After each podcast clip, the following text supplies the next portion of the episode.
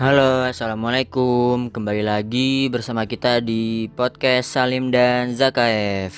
Insya Allah di episode ini kita akan membahas bagaimana kan kemarin udah permulaan Madinah ya. Sekarang bagaimana Rasulullah membentuk kesatuan masyarakat uh, Muslim di Madinah kan kita udah tahu ya Rasulullah itu datang ke Madinah tanggal 12 Rabiul Awal 1 Hijriah dan di situ Rasulullah menginap di rumah Abu Ayyub Al Ansori. Nah di rumah Abu di rumah Abu Ayyub ini Rasulullah menginap. Terus hal pertama yang Rasulullah lakuin di Madinah adalah membangun Masjid Nabawi. Tempatnya ini yang pas Rasulullah kan datang ke Madinah tuh. Nah ontanya menderum di situ. Nah di situ tuh tempat nanti bakal jadi Masjid Nabawi. Tanahnya ini punya dua orang anak yatim dibeli sama Rasulullah dan Rasulullah sendiri ikut terjun ikut terjun langsung dalam pembangunan Masjid Nabawi. Masjid ini juga nggak sekedar buat tempat sholat aja. Masjid ini bagi kaum muslimin sebagai madrasah, sebagai tempat menginap buat orang-orang yang kurang mampu. Jadi emang benar-benar masjid ini sebagai pusat kegiatan aktivitas. Pusat kegiatan ya itulah. Nah setelah membangun masjid Rasulullah juga mempersaudarakan antara golongan Ansor dan orang-orang Muhajirin. Di sini tuh Rasulullah mempersaudarakannya tuh nggak sekedar hanya di mulut belaka nggak sekedar di omongan belaka. Rasulullah benar-benar mau orang-orang Ansor sama orang-orang Muhajirin ini uh, bersaudara. Jadi sampai benar-benar mereka masuk menjiwai dah uh, persaudaraannya ini. Jadi nggak heran kalau misalnya orang Ansor banyak yang sangat-sangat baik hati terhadap orang muhajirin. Misalnya kayak Abdurrahman bin Auf dengan Sa'ad bin Arabi ini kan sampai-sampai Sa'ad bin Arabi ini mau nawarin istrinya nawarin apa kebunnya buat Abdurrahman bin Auf. Tapi Abdurrahman bin Auf ini menolak uh, dan Abdurrahman bin Auf cuma minta ditunjukin pasar. Soalnya Abdurrahman bin Auf ini juga kan di Mekah seorang pedagang yang sukses. Bahkan uh, persaudaraan antara apa Ansor dan Muhajirin ini sampai-sampai dalam uh, waris mewariskan. Jadi ketika misalnya ada orang Ansor wafat nah nanti hartanya bisa diwarisi kepada orang Muhajirin. Tapi untuk waris mewarisi ini uh, apa ya uh, perintahnya di dihapuskan ketika sebelum perang Badar. Jadi sebelum perang Badar ini turun turun surat Al-Anfal ayat 75 yang ayatnya berbunyi orang-orang yang mempunyai hubungan kerabat itu sebagai sebagiannya lebih berhak terhadap sesama daripada kerabat yang bukan kerabat. Jadi maksudnya uh, waris mewarisi ini lebih berhaknya ke yang punya uh, yang punya golongan yang punya ikatan darah. Nah gitu. Jadi setelah perang badar uh, sebelum setelah turun ayat itu uh, waris mewarisi itu dihilangkan. Tapi tetap persaudaraan antara muhajirin dan ansor ini uh, terus kuat. Dan mereka saling bahu membahu membangun masyarakat is, uh, muslim di Madinah. Dan nanti ini nih bakal jadi cikal bakal sebuah peradaban Islam yang besar. Nah, itu awal Rasulullah berada di Madinah. Nah, selanjutnya akan dijelaskan oleh Lutfi. Eh, Vi, lanjut Vi. Oke, Bu, aneh lanjutin. Jadi, di samping menjalin ikatan persaudaraan antara kaum Muhajirin dan Ansor, Rasulullah Shallallahu alaihi wasallam pun juga membuat perjanjian Perjanjian apa? Perjanjian untuk menyingkirkan segala dendam jahiliyah dan permusuhan antar kabilah. Jadi pasti dong yang namanya manusia mereka pasti punya yang namanya fanatisme kesukuan, ke eh, kelompok dan lain sebagainya. Nah, Rasulullah SAW membuat perjanjian untuk menyingkirkan hal-hal tersebut. Beliau tidak memberikan kesempatan sama sekali kepada tradisi jahiliyah untuk berkembang. Nah, Inilah isinya sebagai berikut nih, ringkasan dari isi perjanjian tersebut. Inilah surat perjanjian dari Muhammad, Nabi Shallallahu Alaihi Wasallam antara kaum mukminin dan muslimin dari Quraisy dan Yathrib, serta orang-orang yang ikut bergabung dan berjuang bersama mereka. Satu, mereka adalah umat yang bersatu di hadapan umat yang lain. Dua, kaum muhajirin dari Quraisy sesuai dengan kemampuan mereka bersekutu dalam membayar diat dan mereka menebus tahunan mereka dengan ma'ruf dan adil di antara kaum mukminin. Demikian pula setiap kabilah dari kaum Ansor sesuai dengan kemampuan mereka bersekutu dalam membayar diat mereka terdahulu dan setiap kelompok dari mereka menebus tawanannya dengan ma'ruf dan adil di antara kaum mukminin.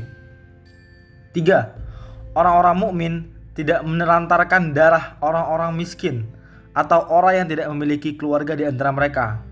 Mereka harus menunaikan tebusan atau diet terhadapnya dengan cara yang ma'ruf. Nomor 4. Orang-orang mukmin dan muttaqin harus menolak kezoliman, kejahatan, permusuhan, atau kerusakan yang ada di tengah-tengah mereka. Nomor 5. Semua orang mukmin harus melakukan hal itu sekalipun terhadap anak mereka. Nomor 6. Seorang mukmin tidak boleh membunuh orang mukmin karena membela orang kafir. Nomor 7. Seorang mukmin tidak boleh membela orang kafir terhadap orang mukmin. Nomor 8. Perlindungan Allah adalah satu. Jaminan perlindungan seorang mukmin terhadap orang kafir berlaku untuk seluruh orang mukmin. Nomor 9. Orang-orang Yahudi yang mengikuti kita berhak memperoleh pertolongan dan tidak terzolimi. Nomor 10. Perdamaian orang mukmin itu satu, seorang mukmin tidak boleh berdamai tanpa mukmin yang lain dalam perang fi sabilillah kecuali secara bersama-sama dan adil di antara mereka. Dan masih banyak lagi poin-poinnya. Mungkin aneh hanya cukup membacakan 10 saja ya. Intinya poin-poin tersebut adalah bagaimana Rasulullah Shallallahu Alaihi Wasallam membuat perjanjian yang dapat membuat mereka tidak menindas satu sama lain, tidak menzolimi satu sama lain, dengan harapan agar tradisi-tradisi jahiliyah seperti perang saudara, saling umpat, bunuh membunuh itu semua hilang dan tidak berkembang lagi potensinya. Seperti itu.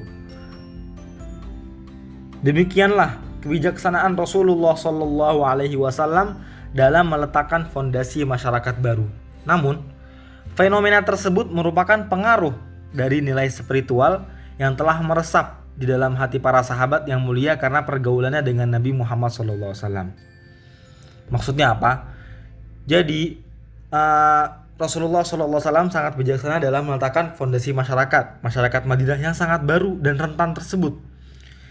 Tapi hal ini bisa tercapai dikarenakan pengaruh spiritual Rasulullah SAW atas para sahabatnya yang tercerminkan dalam karakter beliau yang sangat solih, adil, jujur, bijaksana dan lain sebagainya.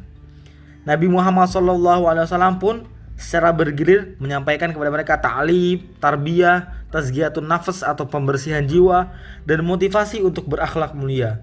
Beliau juga mendidik mereka dengan berbagai etika, cinta kasih, persaudaraan, kemuliaan, ibadah dan ketaatan. Bahkan suatu ketika ada seorang bertanya kepada beliau, "Ya Rasulullah, apakah ajaran Islam yang terbaik?" Beliau menjawab, "Kamu memberi makan orang dan mengucapkan salam kepada orang yang kamu kenal dan tidak dan orang yang tidak kamu kenal."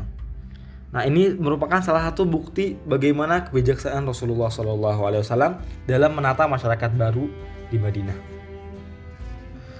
Setelah Nabi Muhammad SAW berhijrah ke Madinah dan yakin akan kekokohan, kekokohan fondasi masyarakat Islam baru ditegakkan, kesatuan akidah, politik, dan sistem di tengah-tengah kaum muslimin, beliau juga memandang perlu untuk mengatur hubungan dengan orang-orang non-muslim. Dalam hal ini, beliau bertujuan menciptakan suasana aman, damai, dan tentram dengan mengatur wilayah dalam satu komando, dalam satu arahan, dalam satu pemerintahan. Maka beliau menyusun undang-undang toleransi yang belum pernah ada di alam yang penuh dengan fanatisme kesukuan tersebut. Nah, Orang-orang non-muslim yang paling dekat dengan Madinah adalah orang-orang Yahudi. Sebagaimana yang telah dijelaskan, sekalipun menyembunyikan permusuhannya kepada kaum muslimin, orang-orang Yahudi belum menampakkan satu tanda pun yang menunjukkan adanya perlawanan dan permusuhan. Jadi mereka tidak melawan Rasulullah dengan fisik gitu. Maka Rasulullah Wasallam mengadakan perjanjian dengan mereka, yakni perjanjian yang memberikan kepada mereka kebebasan mutlak dalam hal agama dan harta dan tidak mengarah kepada politik penyingkiran dan perusuhan. Inilah bijaksana Rasulullah SAW. Beliau telah mengatur segalanya bahkan jauh sebelum negara-negara Eropa membuat undang-undang yang sangat ribet tersebut. Nah, isi perjanjiannya adalah yang pertama, orang-orang Yahudi dan dari Bani Auf adalah umat tersendiri yang berdampingan dengan kaum mukminin. Orang-orang Yahudi berhak mengatur agama mereka sendiri dan kaum muslimin berhak mengatur agama mereka sendiri dan para sekutu mereka. Demikian pula bagi orang-orang Yahudi di luar Bani Auf. Yang kedua, orang-orang Yahudi berkewajiban memikul biaya mereka sendiri dan kaum muslimin wajib memikul biaya mereka sendiri. Yang ketiga, di antara mereka yaitu kaum muslimin dan orang-orang Yahudi wajib tolong menolong untuk menghadapi orang-orang yang memerangi mereka di luar perjanjian tersebut. Yang keempat, di antara mereka saling mengingatkan dan saling berbuat kewajiban serta tidak akan saling berbuat kejahatan. Yang kelima, tidak seorang pun akan ber, berbuat jahat terhadap sekutunya dan masih banyak lagi. Nah, jadi nggak perlu disebutin semuanya terlalu banyak poin-poinnya. Dengan dilaksanakannya perjanjian ini, Madinah dan wilayah di sekitarnya menjadi negara yang kompromistis. Ibu kotanya adalah Madinah, pemimpinnya adalah Rasulullah SAW, dan kekuatan yang berpengaruh di dalamnya adalah milik kaum muslimin. Dengan demikian, Madinah benar-benar menjadi ibu kota bagi Islam. Untuk memperluas wilayah aman dan damai, Nabi Muhammad SAW mengadakan perjanjian dengan kabilah-kabilah lain di masa mendatang seperti perjanjian ini. Sesuai dengan kondisi, hal ini akan dibahas di, di episode selanjutnya. Barakallahu fikum. Wassalamualaikum warahmatullahi wabarakatuh. Sampai jumpa di episode selanjutnya.